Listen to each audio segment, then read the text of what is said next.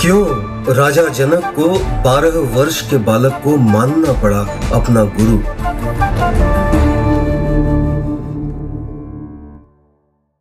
मिथिला के राजा और सीता जी के पिता थे राजा जनक। उन्हें विदेह के नाम से भी जाना जाता था। कुछ समय से राजा जनक के मन में किसी योग्य गुरु को पाने की प्रबल इच्छा पनप रही थी।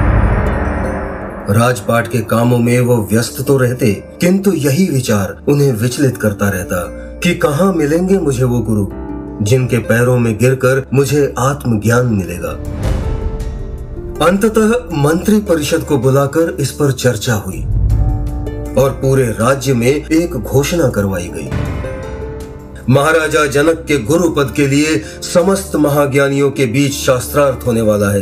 जो शास्त्रार्थ के विजेता होंगे, न केवल राजा जनक उन्हें गुरु मानेंगे, बल्कि अनगिनत आभूषणों से सुसज्जित एक हज़ार गायों की भेंट भी उन्हें मिलेगी। जो स्वयं को इस योग्य समझे, वो शास्त्रार्थ के दिन महल में उपस्थित हो जाएँ। शास्त्रार्थ का दिन आ गया। और राजा जनक की आज्ञा से शास्त्रार्थ आरंभ हुआ।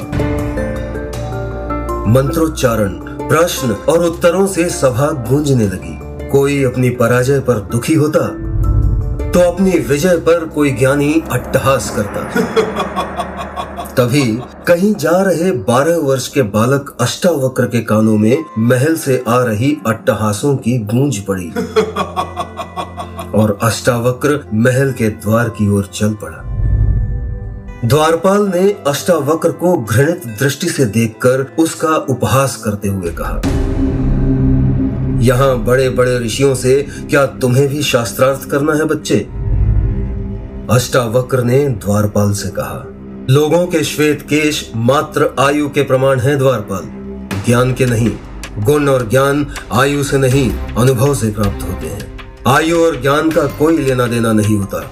अष्टावक्र की वाणी में ऐसा प्रभाव था कि द्वारपाल ने निरुत्तर होकर द्वार खोल दिया।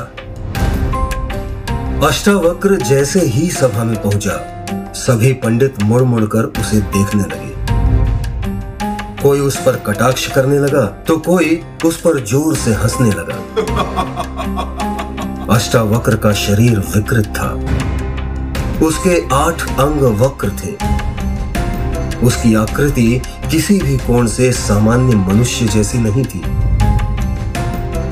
सभा के मध्य में खड़ा बालक अष्टावक्र पहले तो सभी को शून्य भाव से देखता रहा और फिर राजा जनक की ओर देखकर स्वयं भी ज़ोर से हंसने लगा। अष्टावक्र को इस तरह हंसता देख लोगों की हँसी रुकने लगी। और अब मात्र अष्टावक्र की हँसी उस सभा में गूंज रही थी। राजा जनक भी अचंभित थे।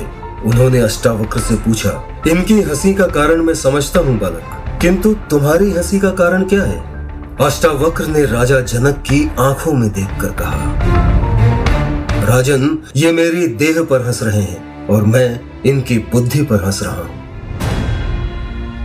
जिनका चित्त अभी शरीर पर ही अटका हुआ है, वो भला कैसे सत्य का शास्त्रार्थ करेंगे?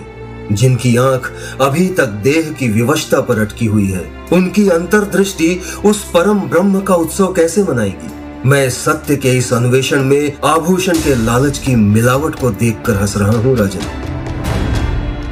अष्टावक्र ने कटु सत्य कह दिया था, किंतु राजा जनक ने उन्हें टोका।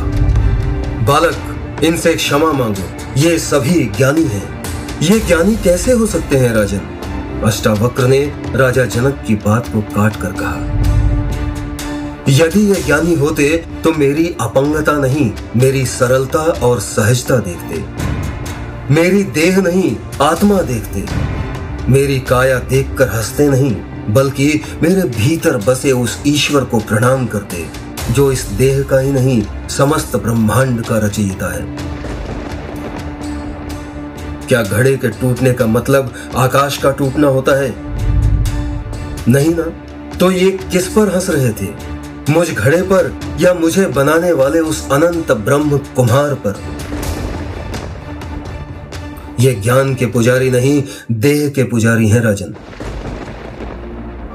राजा जनक के सामने बारह वर्ष का एक बालक नहीं, साक्षात आत्मज्ञान का सत्य खड़ा था।